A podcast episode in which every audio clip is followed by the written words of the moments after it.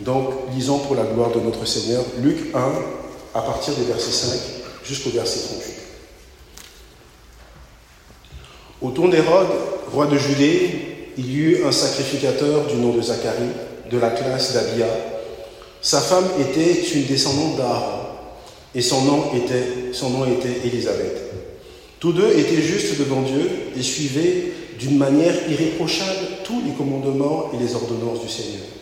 Mais ils n'avaient pas d'enfant, parce qu'Élisabeth était stérile et ils étaient l'un et l'autre d'un âge avancé. Or, dans l'exercice de ses fonctions devant Dieu, selon le tour de sa classe, il fut désigné par le sort, suivant la coutume du sacerdoce, pour entrer dans le temple du Seigneur et pour y offrir le parfum. Toute la multitude du peuple était dehors en prière à l'heure du parfum. Alors lui parut un ange du Seigneur debout à droite de l'autel des parfums. Zacharie fut troublé en le voyant et la crainte s'empara de lui. Mais l'ange lui dit, Sois sans crainte, Zacharie, car ta prière a été exaucée.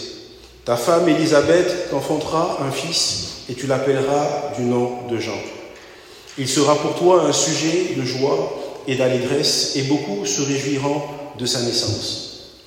Car il sera grand devant le Seigneur, il ne boira ni vin, ni boisson enivrante, il sera rempli de l'Esprit Saint dès le sein de sa mère, et ramènera beaucoup des fils d'Israël au Seigneur leur Dieu. Il marchera devant lui avec l'esprit et la puissance d'Élie pour ramener le cœur des pères vers les enfants et les rebelles à la sagesse des justes, et pour préparer au Seigneur un peuple bien disposé. Zacharie dit à l'ange, À quoi reconnaîtrai-je cela? Car je suis vieux et ma femme est d'un âge avancé. L'ange lui répondit, Moi je suis Gabriel, celui qui se tient devant Dieu. J'ai été envoyé pour te parler et t'annoncer cette bonne nouvelle.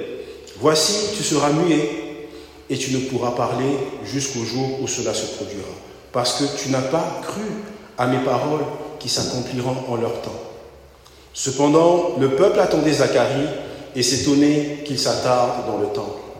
À la sortie, il ne put leur parler et ils comprirent qu'il avait eu une vision dans le temple. Il se mit à leur faire des signes et demeurait muet. Lorsque ses jours de service furent achevés, il retourna dans sa maison. Quelque temps après, sa femme Élisabeth devint enceinte. Elle se cacha pendant cinq mois en disant, Voilà ce que le Seigneur a fait pour moi au temps où il a décidé d'enlever ce qui était ma honte parmi les hommes. À partir du verset 26 maintenant. Au sixième mois, l'ange Gabriel fut envoyé par Dieu dans une ville de Galilée du nom de Nazareth, chez une vierge fiancée à un homme du nom de Joseph de la maison de David. Le nom de la vierge était Marie. Il entra chez elle et dit, Je te salue toi, à qui une grâce a été faite, le Seigneur est avec toi. Troublée par cette parole, elle se demandait ce que signifiait une telle situation, salutation. L'ange lui dit, Sois sans crainte, Marie, car tu as trouvé grâce auprès de Dieu. Voici, tu deviendras enceinte, tu enfanteras un fils et tu l'appelleras du nom de Jésus. Il sera grand et sera appelé fils du Très-Haut, et le Seigneur Dieu lui donnera le trône de David, son père.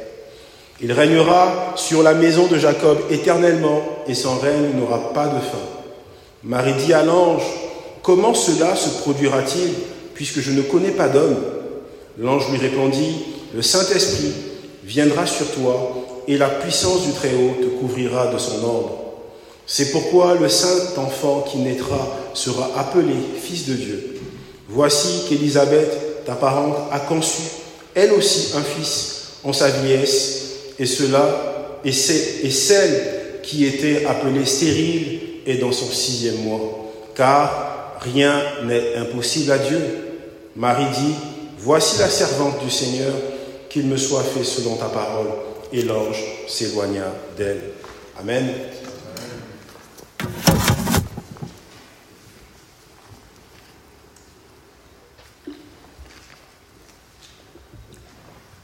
Donc Jean-Baptiste est arrivé en premier.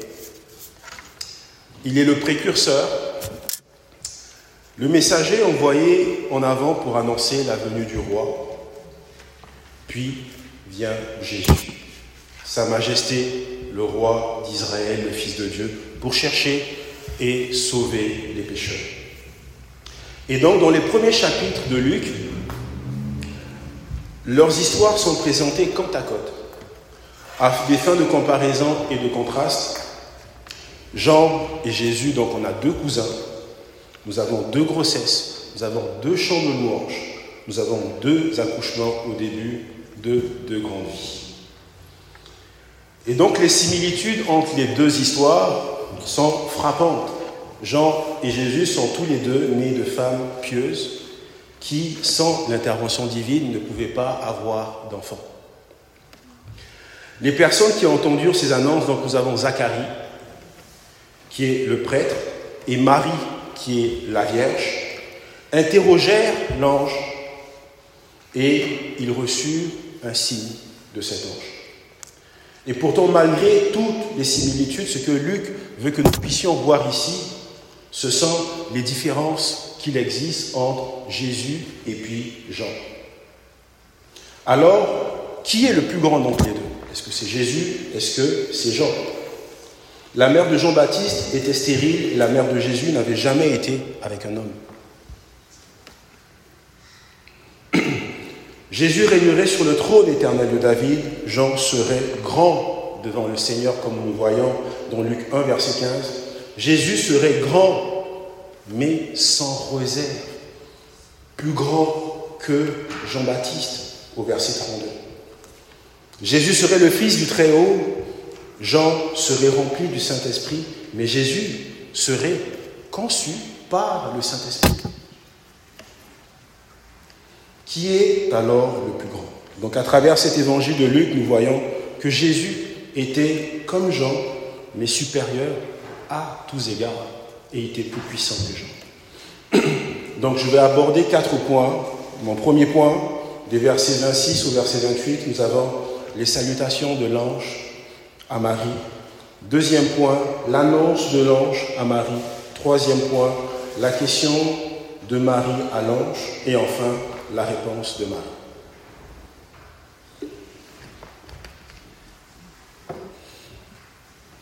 Et donc la naissance de Jésus, donc mon premier point, des versets 26 au verset 28, euh, la naissance de Jésus, comme celle de Jean, fut annoncée par l'ange Gabriel, qui commença par une salutation.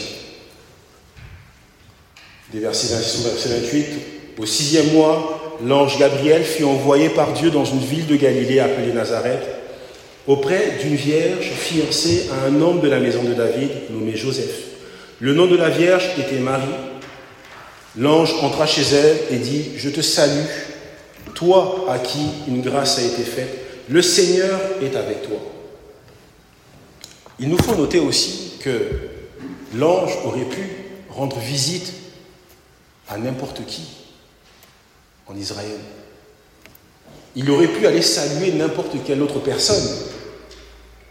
Mais Marie était cette personne qui était choisie. Elle était jeune, on dit peut-être, en fait les commentateurs, disent peut-être dans la douzaine, elle avait autour de 12-13 ans, et c'était une étape délicate d'une enfance que de recevoir un tel messager, et sous cette forme-là, et nous voyons aussi qu'il y avait une certaine féminité chez Marie parce qu'elle était fiancée à Joseph. Et donc, comme beaucoup de gens en Israël, Marie, c'était une paysanne. Elle n'était pas cultivée, elle n'avait pas d'instruction, et elle vivait dans une petite ville de campagne, éloignée de toute métropole, parce que Nazareth n'avait rien à voir avec Jérusalem. Nazareth était une petite ville, et comme dans Jean 1,46, comme on le, dit, on le disait à cette époque, est-ce que quelque chose de bon peut arriver à Nazareth? Marie était également une femme dans une culture qui négligeait les femmes. D'un point de vue purement humain, Marie était insignifiante. Elle ne représentait rien. Pourtant, elle a reçu le plus grand honneur qu'une femme n'ait jamais reçu. la visite de l'ange Gabriel. Elle a été choisie pour être la mère de Jésus-Christ, notre Sauveur. Et en choisissant Marie, Dieu commençait à montrer qu'une humiliation de son Fils devrait était nécessaire pour le salut des pécheurs. Et Jean Calvin fait un constat intéressant en disant que la prophétie touchant la naissance de Jean a été faite au temple et publiée à tout un peuple. Mais la promesse de la naissance de Christ est faite à une vierge en une bien petite ville insignifiante et demeure comme enseveli dans le cœur d'une jeune et petite fille. Martin Luther, par contre, a observé que Dieu aurait très bien pu se rendre à Jérusalem, choisir la fille de Caïphe, qui était riche, qui était belle, qui avait des servantes également. Mais le choix s'est arrêté sur Marie. Et nous voyons aussi que, qu'elle était fiancée à Joseph, qui était de la maison de David. Et ce, qui peut rapporter que Marie ou Joseph ont comme descendants tous les deux David, le roi David. Et lorsque nous lisons dans 2 Samuel 7, au sujet de l'alliance davidite, Dieu a fait la promesse à David d'une lignée royale qui allait subsister dans le temps, qui allait régner perpétuellement. Et donc, ainsi, de même que Dieu rattachait la nouvelle alliance à l'ancienne alliance, en faisant naître Jean-Baptiste de la race sacerdotale d'Aaron, et de la même façon, il a fait surgir le Sauveur annoncé par les prophéties de la lignée de David, le roi d'Israël. Et lorsque nous lisons des versets 12 au verset 17 de 2 Samuel 7, quand tes jours seront accomplis et que tu seras couché avec tes pères, je maintiendrai ta descendance après toi, celui qui sera sorti de tes entrailles, et j'affermirai son règne. Ce sera lui qui bâtira une maison à mon nom, et j'affermirai pour toujours son trône royal. Moi-même, je serai pour lui un père et lui, il sera pour moi un fils. S'il commet des fautes, je le corrigerai avec le bâton des hommes et avec les coups des humains. Mais ma bienveillance ne se retirera pas de lui comme je l'ai retiré de Saül que j'ai écarté devant toi. Ta maison et ton règne seront toujours, pour toujours assurés devant toi, ton trône pour toujours affermi. Nathan parla à David conformément à toutes ces paroles et à toute cette vision. Et donc dans ces versets, nous voyons un double accomplissement de la promesse. Premièrement, dans cette alliance, il y a la promesse que la lignée royale de David sera inconditionnellement préservée. Inconditionnellement préservée. Même si les fils de David désobéissent et que l'Éternel les châtie, sa, faveur ne se retirera point de la maison de David, comme ce fut le cas de Saül. Dieu préservera la lignée de David. Et le deuxième accomplissement de cette promesse, elle est plus de nature eschatologique. Nous croyons que David comprenait qu'il fallait attendre plus que Salomon. Salomon était son fils, mais nous croyons que David attendait plus que Salomon. En écrivant à propos de son fils, dans, le psaume 110, verset 1, il dit Parole de l'Éternel à mon Seigneur, assieds-toi à ma droite jusqu'à ce que je fasse de tes ennemis ton marchepied. Jésus utilise ce passage pour questionner les docteurs de la loi en leur demandant comment ça se fait que David appelle son fils Seigneur. David comprenait que la promesse dépassait Salomon, qu'il n'appelait pas Seigneur. Jésus est le fils de David. C'est celui-là qui bâtit la maison. D'une part, Christ lui-même, lorsque nous lisons Jean 2, 19 à 21, Christ est la maison de l'Éternel. Jean 1, verset 14, nous voyons que le terme, il est le tabernacle de Dieu parmi les hommes. Et Ésaïe 7, verset 14, il est Emmanuel. Ce n'est donc pas l'homme qui bâtit une maison pour Dieu, c'est Dieu qui vient vivre parmi les hommes. En même temps, l'Éternel dit à David que son fils bâtirait une maison pour Dieu. Et Jésus n'a-t-il pas dit que je bâtirai mon Église? C'est Jésus qui bâtit son Église. Donc, frères et sœurs, Dieu garde ses promesses. Il tient ses promesses. Et ses promesses sont accomplies pour nous en Jésus-Christ, notre Sauveur et notre Seigneur. Dieu a choisi Marie parce que le plan du salut exigeait qu'elle s'humilie. Et ensuite, seulement soit exaltée. Pour nous délivrer de nos péchés, non, Dieu a choisi Marie parce que le plan du salut exigeait que Jésus s'humilie et ensuite seulement soit exalté pour nous délivrer de nos péchés et nous élever à la gloire. Et Jésus a d'abord dû entrer dans notre corps de misère pour accomplir la volonté du Père. Et nous voyons aussi dans ce passage que la grâce de Dieu est pour les hommes. Dieu a certainement fait grâce à Marie. C'est le sens de la salutation de l'ange. Au verset 28, l'ange entra chez elle et dit, Je te salue, toi à qui une grâce a été faite. Le Seigneur est avec toi. Et par ces paroles, l'ange Gabriel annonce la bénédiction de Dieu sur Marie. Dieu était avec elle pour la bénir, non à cause de son propre mérite, mais c'était par pure grâce qu'il a béni. Et cette salutation de l'ange est souvent mal comprise, parce que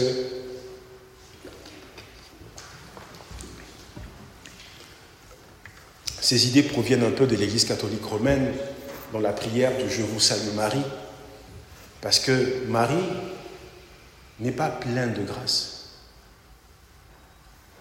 Marie n'est pas dépositaire de la grâce. Marie est récipiendaire de la grâce. C'est Dieu qui fait grâce. C'est Dieu qui accorde la grâce. Marie, c'est pas dit dans les Écritures que Marie est sans péché. C'est Dieu qui fait grâce. Et donc Marie, par sa position, était récipiendaire de la grâce de Dieu. Elle n'est pas dépositaire de la grâce de Dieu. La façon dont Marie nous aide n'est pas en nous donnant la grâce, mais en nous montrant que Dieu nous fait grâce. Que c'est Dieu qui est venu à nous pour nous sauver, pour nous purifier de nos péchés. Son expérience n'est pas notre expérience, néanmoins, son exemple est pour nous. Depuis qu'elle a reçu la grâce de Dieu, son exemple prouve que Dieu accorde une faveur imméritée aux pécheurs que nous sommes. Et même si nous nous sentons insignifiants, piétinés, méprisés, le salut de Gabriel montre la grâce de Dieu pour les humbles que nous sommes, les humbles pécheurs que nous sommes. Mon deuxième point, l'annonce de l'ange, des versets 29 au verset ce que l'ange disait à Marie se voulait rassurant. Mais on peut voir que Marie était troublée. Marie n'était pas, elle était jeune, elle n'était pas hystérique parce que ça peut être de l'hystérie lorsqu'on est jeune et puis.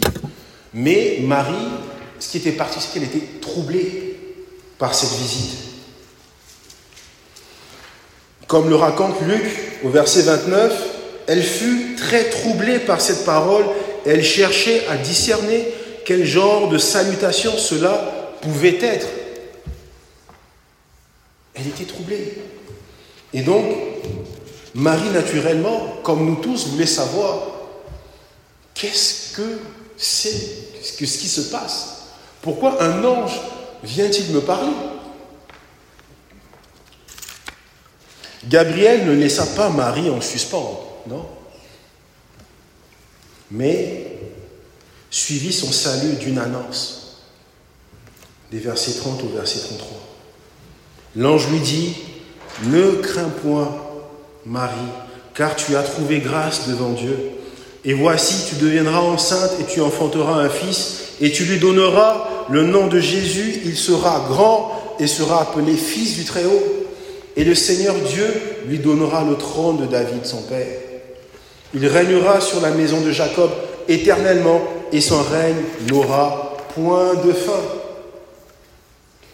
Et donc par ces paroles, l'ange annonce le plus grand événement de l'histoire de l'humanité.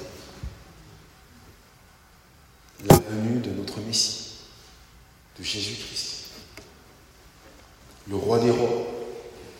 Donc Gabriel dit d'abord à Marie de ne pas avoir peur, car elle a trouvé grâce auprès de Dieu. Dieu montrait une faveur imméritée à Marie par sa grâce. Elle donnerait naissance à un fils.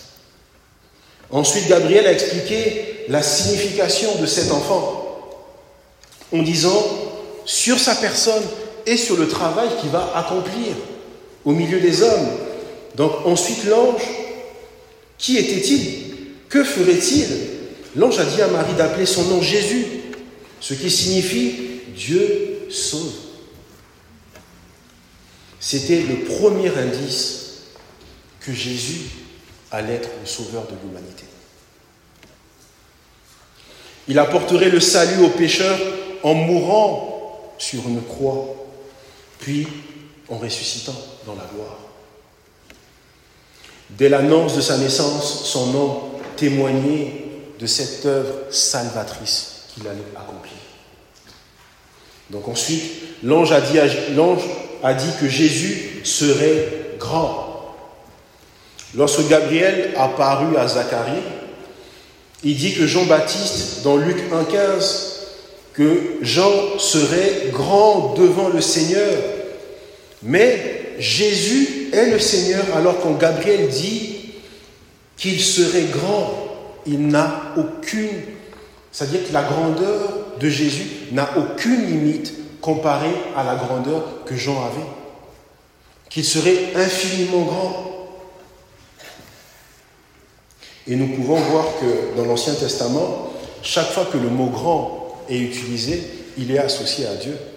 Lorsque nous lisons dans les psaumes, comme le psaume 92, la sagesse de Dieu est grande.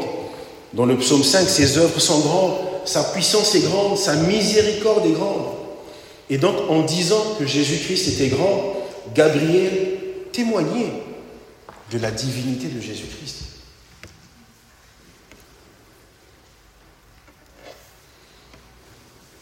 Jésus est grand en sagesse, grand en puissance, grand en amour, dans la majesté de son être divin. Pourtant, Jésus est né dans des circonstances, je dirais, je ne veux pas minimiser le terme, mais il est né dans une étable. Un Dieu qui vient parmi nous, qui naît dans des circonstances humaine, misérable, dans une étable. Il aurait pu naître dans la maison d'un palais, euh, plutôt dans le palais d'un roi, par exemple. Dans une maison ornée de, de tout type de, de, de guirlandes, une maison plus égayée. Mais Jésus est né dans une étable. Et sur terre, Jésus a subi l'humiliation de la pauvreté, la solitude, l'itinérance. Quand je parle d'itinérance, il est, euh, tu, te retrouves dans une situation sans logement, et il s'est retrouvé à Bethléem. C'est-à-dire, il a vécu tout type d'humiliation. Lui qui était un Dieu.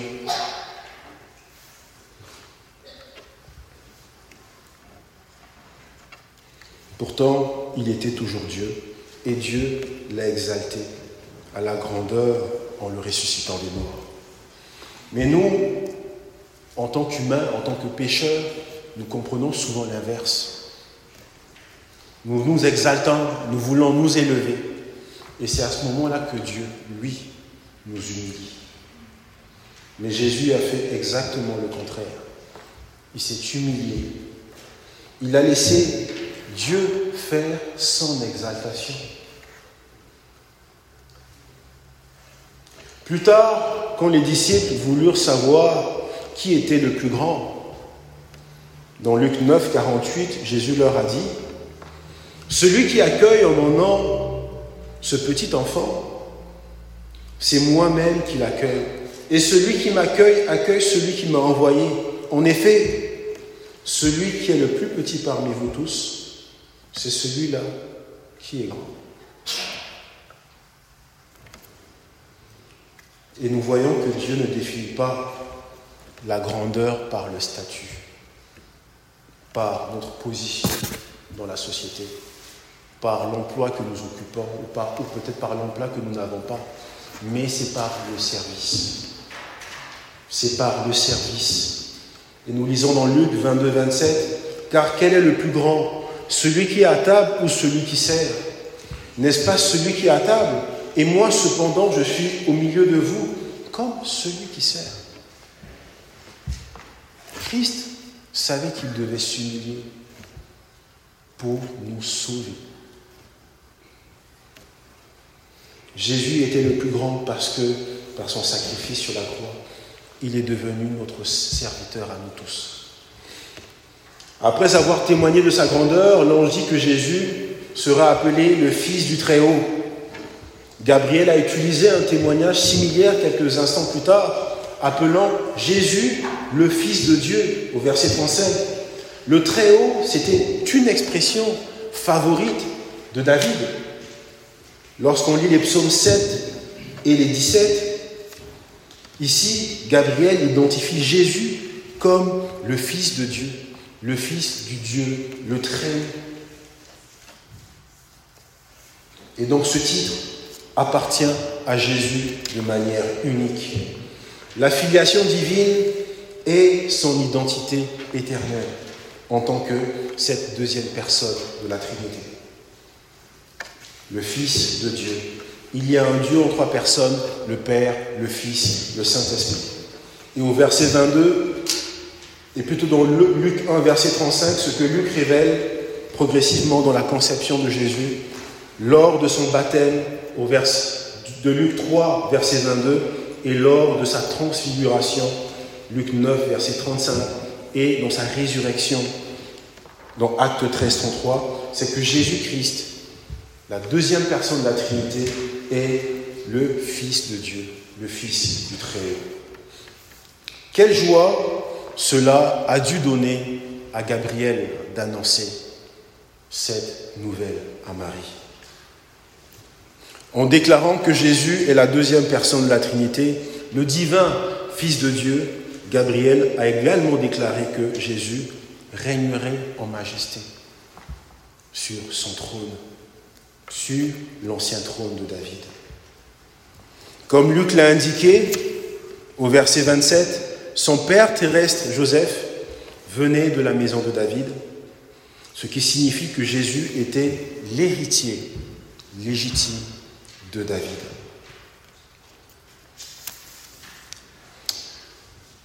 Mon troisième point, la question de Marie à l'ange Gabriel des versets 34 au verset 37.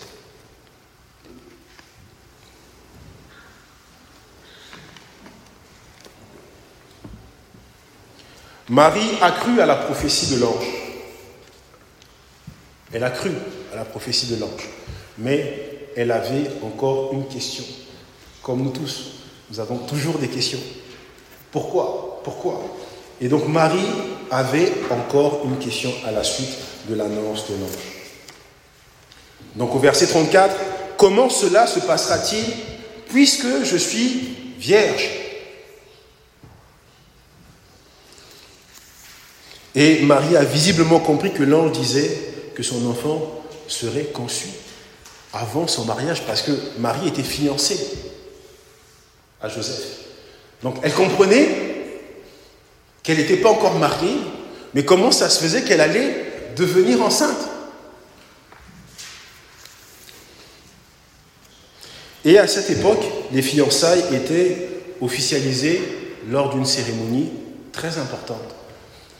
Et devant tout le monde, et à cette époque, lorsqu'on était fiancé, on était considéré comme la mariée déjà du, du futur époux.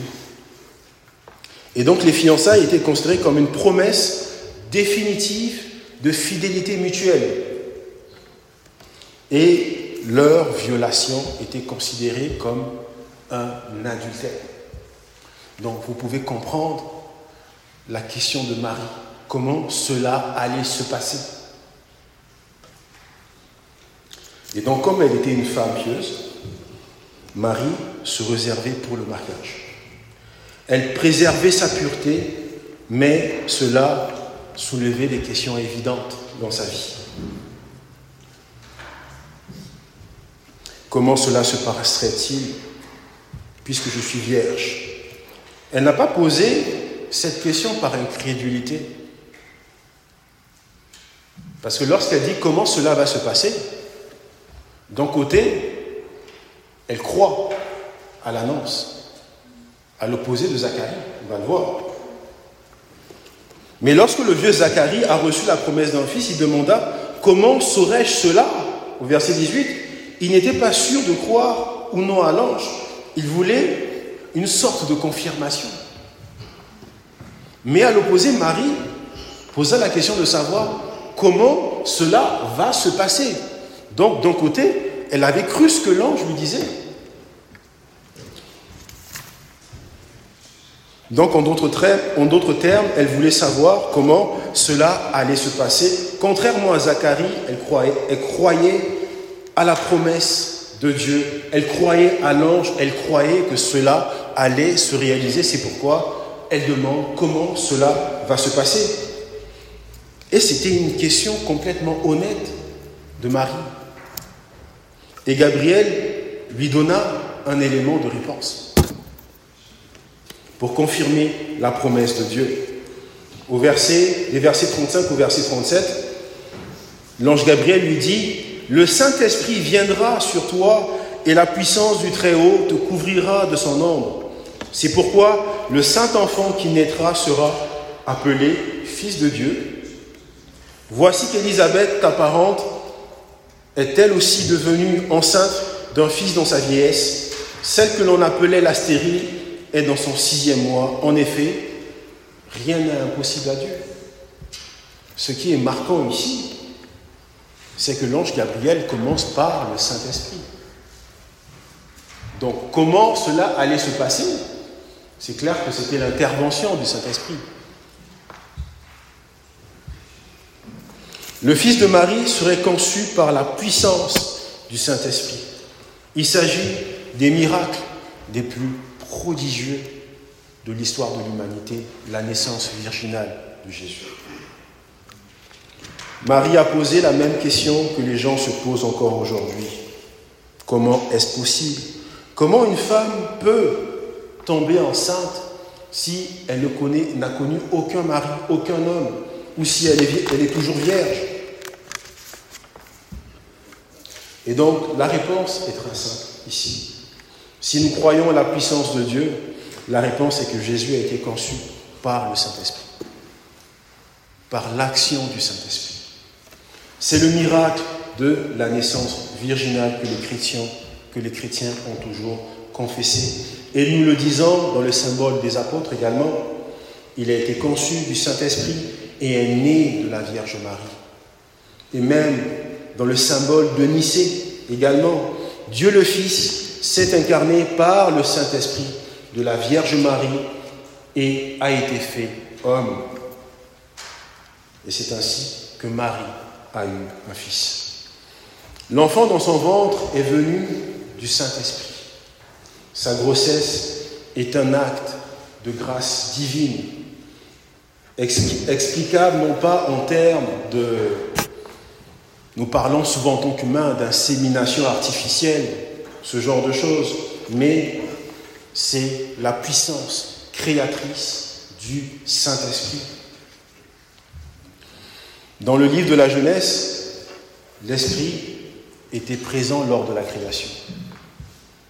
Lorsqu'il planait au-dessus de l'eau dans Genèse 1, verset 2, et plus tard, c'est le même Esprit qui guidera Jésus, loignant pour son ministère. Et c'est par l'Esprit que Jésus a fait l'expiation de nos péchés lorsque nous lisons Hébreux 9, 14. Et lorsque nous lisons Romains 1, 4, par l'Esprit qu'il est ressuscité d'entre les morts. Puis Jésus envoya également l'Esprit pour son Église dans Acte 1, verset 8. Et c'est par la puissance de Jésus-Christ, par la puissance de son Esprit, que nous servons l'Église, son Église aujourd'hui.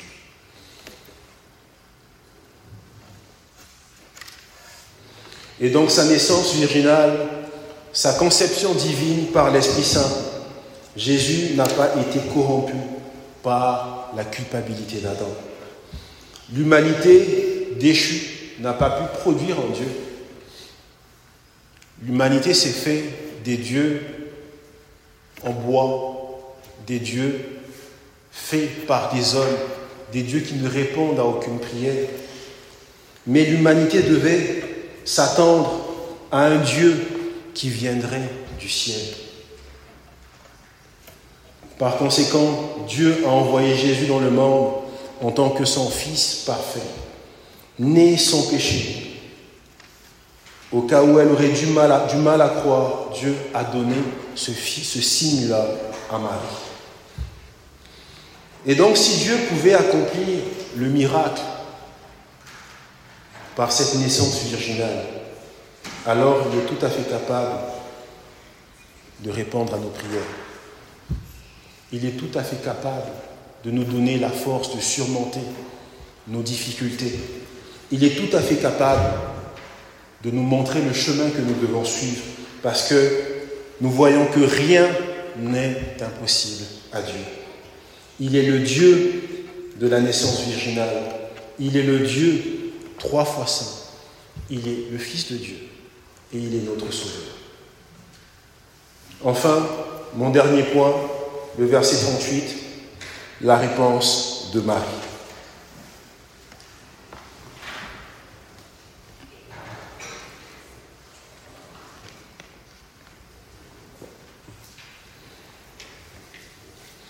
Et nous voyons que la rencontre de Marie avec l'ange se termine par une confession de foi une grande confession de foi.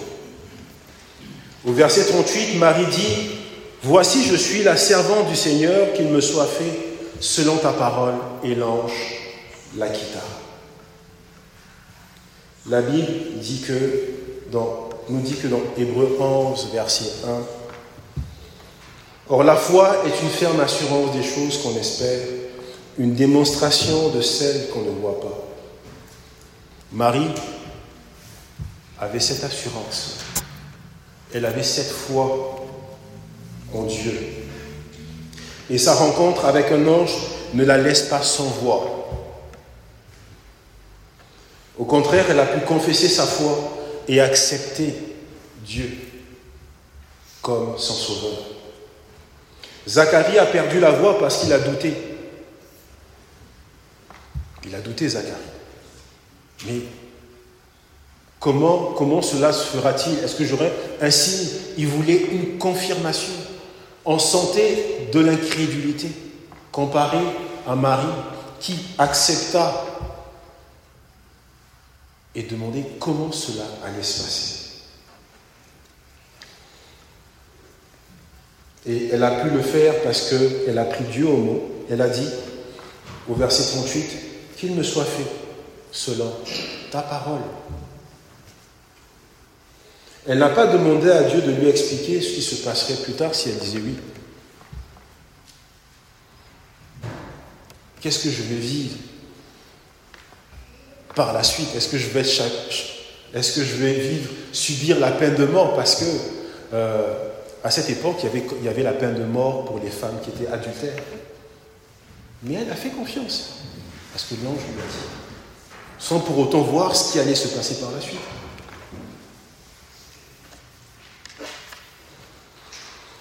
Tout ce qu'elle avait besoin de savoir, c'était que Dieu voulait qu'elle fasse. Tout ce qu'elle voulait, tout ce qu'elle avait besoin de savoir, c'était ce que Dieu voulait qu'elle fasse. Une fois qu'elle le savait, cela lui suffisait amplement.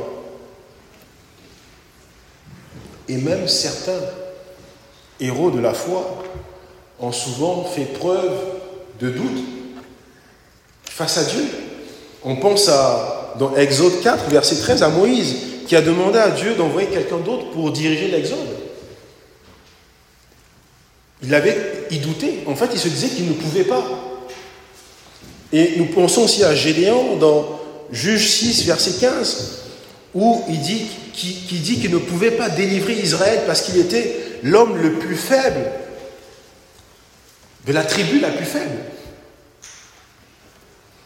Ou Jérémie, qui a dit qu'il était trop jeune dont Jérémie insiste, pour ce travail. Mais Marie était une femme de grande foi. Elle avait cette assurance. Elle a compris qu'une fois que nous savons ce que Dieu veut que nous fassions, tout retard est juste un signe d'incrédulité. Elle a compris ce que Dieu voulait qu'elle fasse. Elle a pris Dieu au mot et elle a cru. Marie faisait confiance à Dieu, même si cela semblait impossible. Selon ses propres mots, elle était, comme elle le dit au verset 38, Je suis la servante du Seigneur. Donc elle s'identifiait comme la servante de Dieu. Elle voulait offrir à Dieu une obéissance totale, complète. Elle s'était engagée à faire tout ce qu'on lui disait de faire. Sa vocation était de servir son Dieu.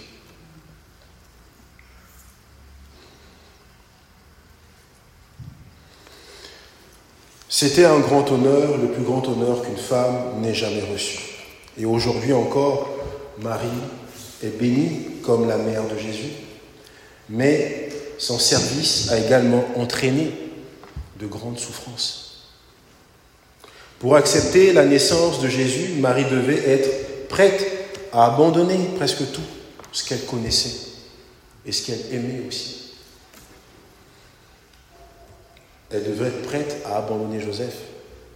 Comment est-ce qu'il allait réagir à ça?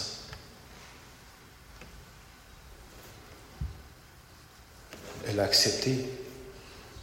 Elle a eu foi en Dieu. Mais elle ne s'est pas posé la question de savoir, et Joseph, qu'est-ce qui va se passer? Elle a mis sa confiance en Dieu.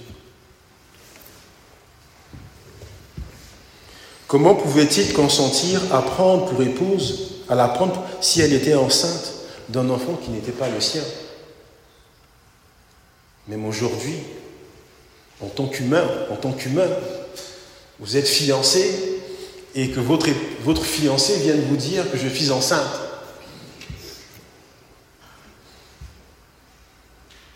Hey. Donc on peut se mettre à la place de Joseph. Mais Marie a mis son entière confiance en Dieu, son Sauveur. Et on peut imaginer les ragots dans le village de Nazareth. On va peut-être se dire que c'est un enfant de bâtard, ainsi de suite. Que Marie a cherché à humilier son mari son futur mari. Et donc, il y aurait toujours des gens qui appelleraient possiblement cet enfant de bâtard. Certains pourraient même dire qu'elle méritait de mourir, que Marie méritait de mourir. Mais elle n'a pas regardé aux conséquences. Elle a regardé à cette promesse et elle a mis sa foi en son Dieu. Et c'est ce, ce que signifiait pour Marie se soumettre à la volonté de Dieu pour sa vie. Et lorsqu'elle dit, je suis la servante du Seigneur, qu'il me soit fait selon ta parole, elle consentait à une vie de souffrance pour la gloire de Dieu. Elle était prête à souffrir pour la gloire de Dieu.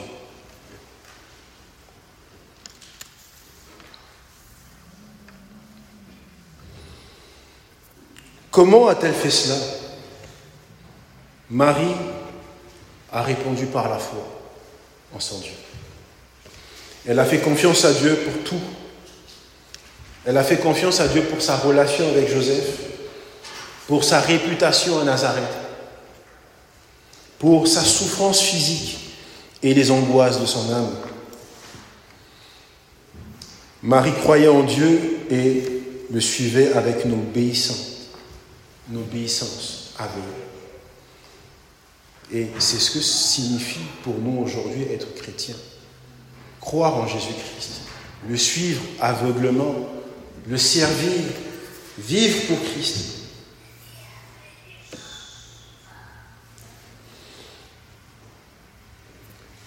Voici, je suis la servante du Seigneur, qu'il me soit fait selon ta parole. Cela signifie encore faire confiance à Dieu pour tout, pour nos relations, pour nos familles, dans nos lieux de travail, pour ce que nous voulons entreprendre. C'est faire confiance à la réponse ou à la non-réponse de Dieu dans nos projets aussi.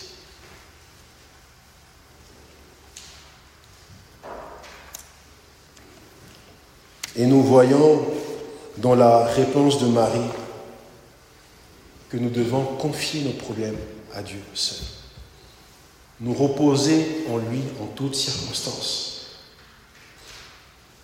Peu importe ce que peuvent dire les autres lorsque nous servons le Seigneur, lorsque nous servons sans cesse le Seigneur, mettons notre espoir uniquement en lui. J.C. Riley a écrit Cherchant dans notre christianisme pratique au quotidien à exercer le même esprit, deux fois béni que nous voyons ici en Marie. Soyons prêts à aller n'importe où et à être n'importe quoi, quoi qu'il en soit.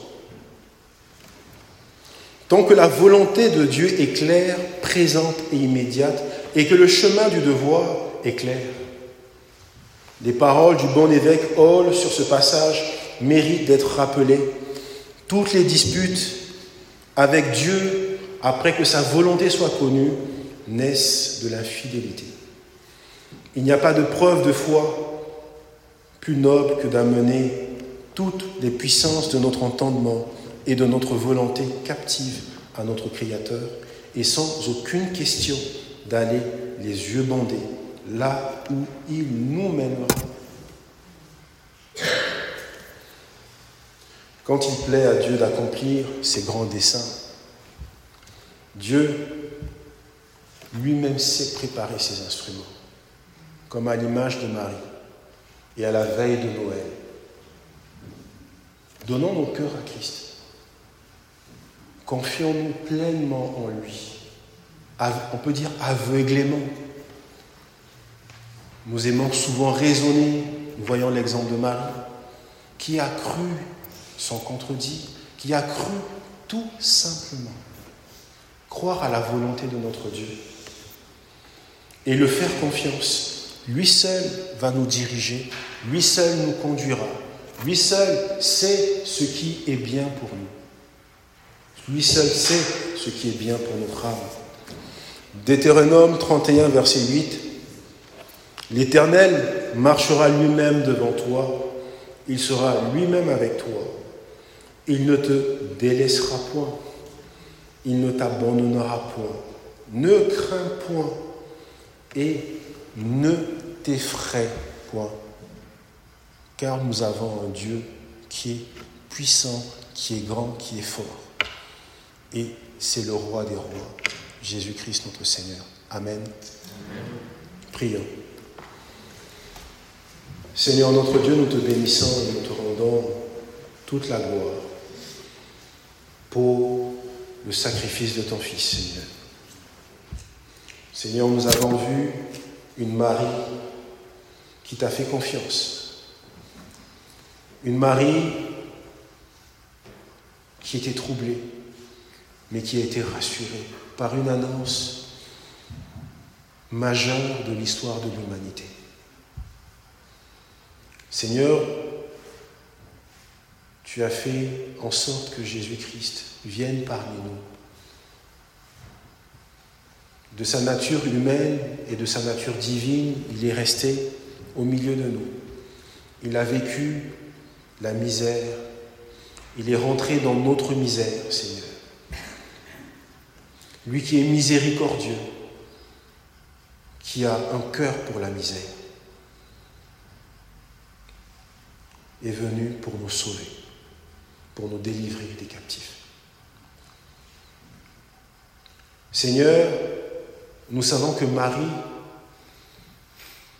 est juste un instrument. Marie n'est pas Dieu.